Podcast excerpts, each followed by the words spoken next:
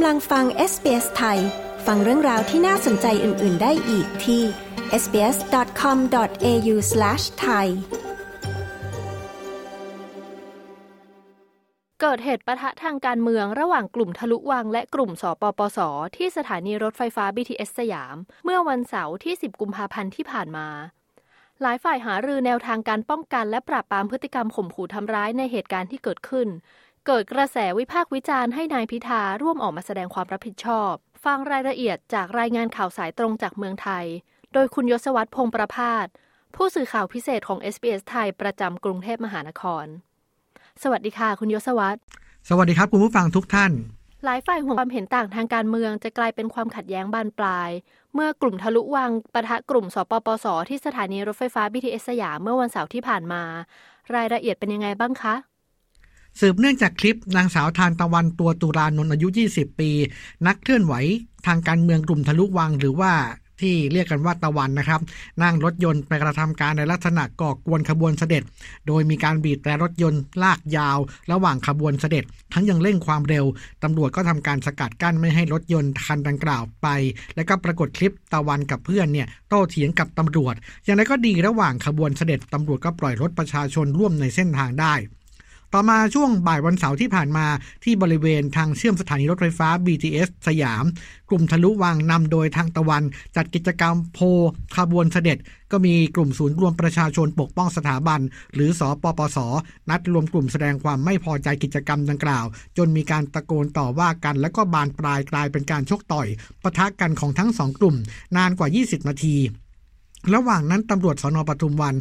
กับตำรวจนอกเครื่องแบบครับพยายามเข้าไปห้ามปราม แล้วก็แยกทั้งสองกลุ่มออกจากกัน จากนั้นทั้งสองกลุ่มต่างก็ไปแจ้งความที่สนปทุมวัน ทางตำรวจเองก็ต้องแยกทั้งสองกลุ่มออกจากกันเพื่อไม่ให้เกิดการวิวาทกันอีก ซึ่งต่างฝ่ายต่างก็บอกว่าถูกทำร้ายร่างกายก่อนแล้วก็ได้รับบาดเจ็บ ต่อประเด็นนี้ครับมีท่าทีจากฝ่ายการเมือง โดยเมื่อวานนี้นายเศรษฐาทวีสินนายรัฐมนตรี นัดหารือกับพลตำรวจเอกต่อศักดิ์สุขวิมลผู้บัญชาการตำรวจแห่งชาติ และนายตำรวจระดับสูง เพื่อแสดงความเป็นห่วงและกำชับเรื่องของมาตรฐาน การรักษาความปลอดภัยบุคคลสำคัญ เพื่อไม่ให้ประเด็นนี้กลายเป็นเครื่องมือที่ถูกใช้โจมตีทางการเมืองของทุกฝ่าย หรือมือที่สามมาฉวยโอกาส สร้างสถานการณ์ ย้ำประเทศไทยปกครองด้วยระบอบประชาธิปไตยอันมีพระมหากษัตริย์ทรงเป็นประมุขรัฐบาลมีหน้าที่ถวายการอารักขาและรักษาไว้ ซึ่งพระเกียรติยศของสถาบัน เชื่อว่าคนไทยเห็นตรงกันในเรื่องนี้ในขณะที่ผู้บัญชาการตำรวจแห่งชาติกำชับการปฏิบัติหน้าที่ถวายความปลอดภัย ขบวนเสด็จและอำนวยความสะดวกด้านการจราจร จะต้องไม่กระทบกับพี่น้องประชาชนที่สัญจรบนท้องถนน และยังคงหลักด้านความปลอดภัยในขบวนเสด็จอย่างสูงสุด ตลอดจนการรวบรวมพยานหลักฐาน ในคดีที่เกี่ยวข้อง หากพบมีความผิดให้ดำเนินคดีตามกฎหมาย ด้านนายพิธาลิ้มเจริญรัตประธานที่ปรึกษาหัวหน้าพักก้าวไกลครับ แสดงความกังวลกับสถานการณ์ กรณีที่เกิดขึ้น และอนาคตของคนรุ่นใหม่ จึงขอให้ทุกคนตั้งสติเข้าใจว่ามีหลายฝ่ายไม่สบายใจ แต่การผลักเยาวชนคนรุ่นใหม่ออกไป ไม่น่าจะเป็นผลดีต่อภาพรวม อยากจะให้ร่วมมือกันหาทางออก ซึ่งการรักษาบุคคลสำคัญของประเทศก็เป็นอีกเรื่อง แต่การแสดงออกก็เป็นอีกเรื่องเช่นกัน อย่าไปผูกรวมกัน อีกท่านหนึ่งครับ นายชัยธวัฒน์ตุลาธนหัวหน้าพักก้าวไกล แสดงความคิดเห็นผ่าน Facebook บอกว่าความเห็นที่แตกต่างกัน จะต้องไม่ถูกจัดการด้วยการใช้กำลัง การล่าแม่มด หรือการผลักไสฝ่ายใดฝ่ายหนึ่งออกไป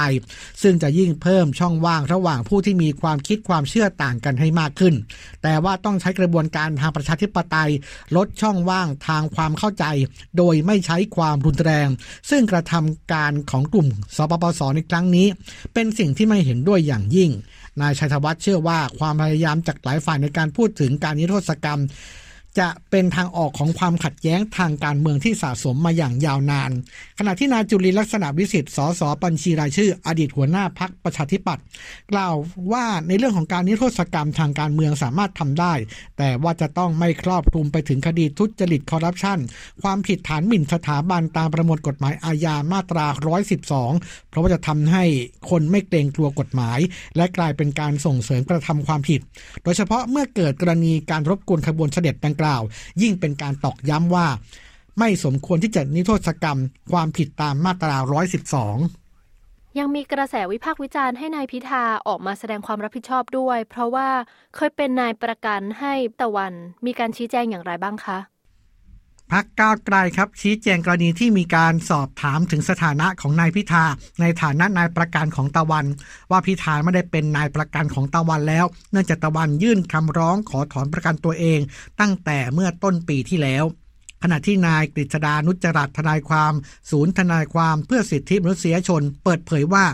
เรื่องการประกันตัวของ ตะวันนะครับสืบเนื่องจากช่วงปีที่แล้ว ที่ตะวันและก็นางสาวอรวรันผู้พง หรือว่าแบมสองนักกิจกรรมอิสระ ไปขอถอนประกันตัวเอง ส่งตัวเองเข้าไปในเรือนจำและก็ขอให้ปล่อยนักโทษทางการเมือง โดยทั้งคู่ตกเป็นผู้ต้องหาคดีอาญามาตรา 112 จากการจัดกิจกรรมสอบถามความคิดเห็นประชาชน เกี่ยวกับขบวนเสด็จกับกลุ่มทะลุวัง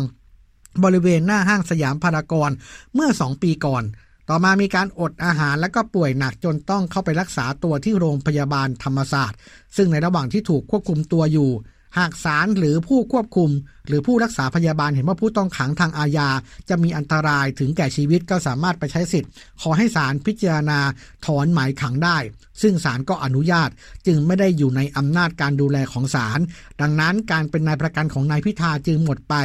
อย่างไรก็ตามครับคดีของตะวันนั้น ยังมีคดีที่อยู่ระหว่าง ได้รับการปล่อยตัวชั่วคราวในขณะนี้ แล้วก็ได้รับการประกันตัวนะครับ ซึ่งก็มีข่าวว่าทางตำรวจอาจจะไปขอถอนประกันด้วย จากประเด็นที่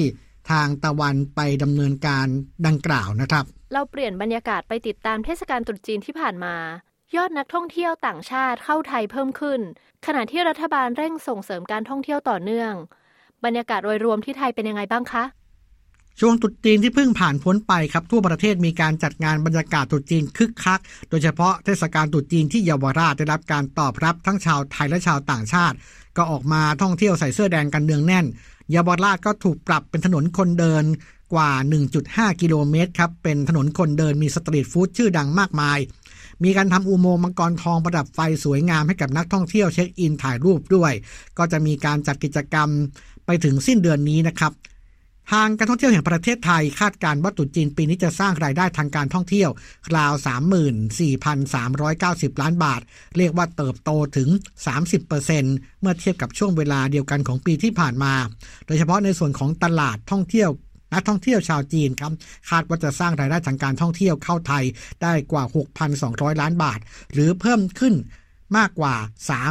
366%เมื่อเทียบกับช่วงเวลาเดียวกันของปีก่อน ส่วนหนึ่งที่นักท่องเที่ยวจีนเข้ามาเยอะเพราะว่าช่วงนี้มีฟรีวีซ่าแล้วก็ไทยกับจีนตกลงฟรีวีซ่าระหว่างกันด้วย เริ่มมึงหนึ่งมีนาคมนี้ ขณะที่ยอดนักท่องเที่ยวต่างชาติที่เข้าไทยปีนี้ ทะลุ 4 ล้านคนแล้ว แน่นอนว่าเป็นนักท่องเที่ยวชาวจีนมากที่สุด ตามมาด้วยชาวมาเลเซีย นอกจากนี้ครับไทยยังมีนโยบายส่งเสริมการท่องเที่ยวร่วมกันกับเพื่อนบ้านกลุ่มประเทศ CLMV และมาเลเซีย ภายใต้แนวคิด 6 ประเทศ 1 จุดหมาย CLMV ก็ประกอบไปด้วยกัมพูชา มาเลเซีย เวียดนาม ลาว และเมียนมา รวมทั้งประเทศไทยครับ ก็เพื่อเป็นการสร้างหมุดหมายปลายทางการท่องเที่ยว ให้เป็น one destination อย่างเช่นนักท่องเที่ยวต่างชาติมาเที่ยวไทยก็สามารถเดินทางไปอีก 5 ประเทศที่เหลือได้ โดยไม่ต้องขอวีซ่าเพิ่มนะครับ ก็จะเป็นในลักษณะของเชงเก้นวีซ่าของยุโรป นอกจากนี้นายรัฐมนตรียังเจราจากับสหภาพยุโรป เพื่อขอยกเว้นเชงเก้นวีซ่าสำหรับคนไทยด้วย แต่ว่าขณะนี้ยังเป็นเพียงการเจราจาขั้นต้นเท่านั้นยศวัตรพงประพาสรายงานข่าวสำหรับ SBS ไทย จากกรุงเทพมหานคร